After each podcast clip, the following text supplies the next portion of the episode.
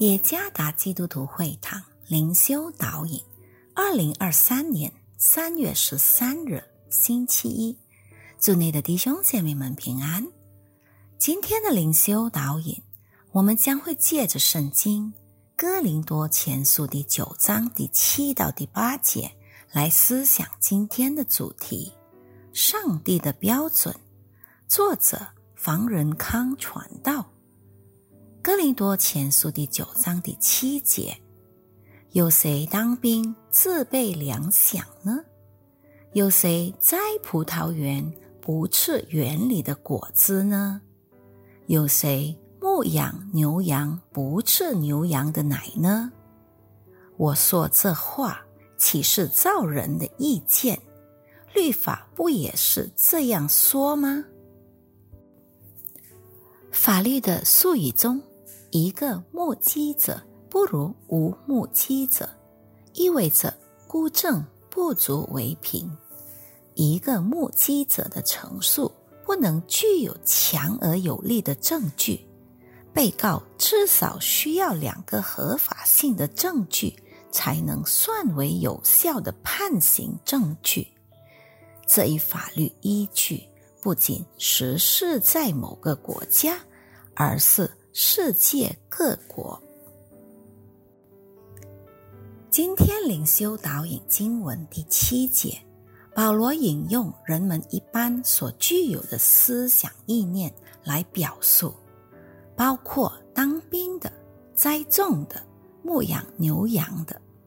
他在这里强调，人类不能单依靠自己，仅仅根据生活中的理智逻辑。和事实来看待和判断事物，因为我们每个人何等的有限，也非常软弱，充满了弱点，难免会面对紧迫的时刻。人的理智和存在没有永恒的价值，只能在地球上进行生活、谋生等暂时的功能。所以，保罗在第八节让我们从上帝话语的角度去看，即从摩西的律法来看。这里所谓的摩西律法，就是上帝永恒的诫命。这诫命是完美的，从造物主的角度看待和判断人类。神的律法引导我们认识自己是谁。人类充满了弱点、局限和罪恶。倘若没有律法，一切都变得纷乱，甚至干渴灭亡。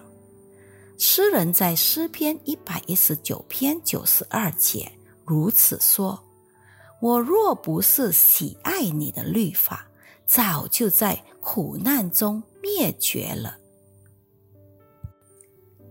实在来说，人类在生活中常所使用的乃是自己有限的知识和理智。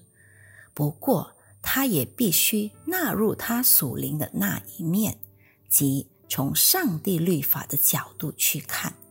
两方面都必须完整无损。我们必须对这两方面负责任。这些真理价值观是每个信徒绝对需要和拥有的。人有限的生命和属灵的价值，这两方面的应用必须保持平衡，因为我们在日常生活中将会面对并需要这两方面。我们需要上帝的话语作为真理的标准。激励我们去做所当做的事。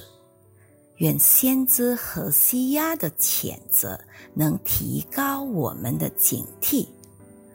我的名因无知识而灭亡，你弃掉知识，我也必弃掉你，使你不再给我做祭司。你既忘了你上帝的律法，我也必忘记你的儿女。参看《何西阿书》第四章第六节。没有任何法律是完美无瑕的，因为它是人为制定的。以神的话语作为神律法的标准，你就会像他完美无瑕。愿上帝赐福于大家。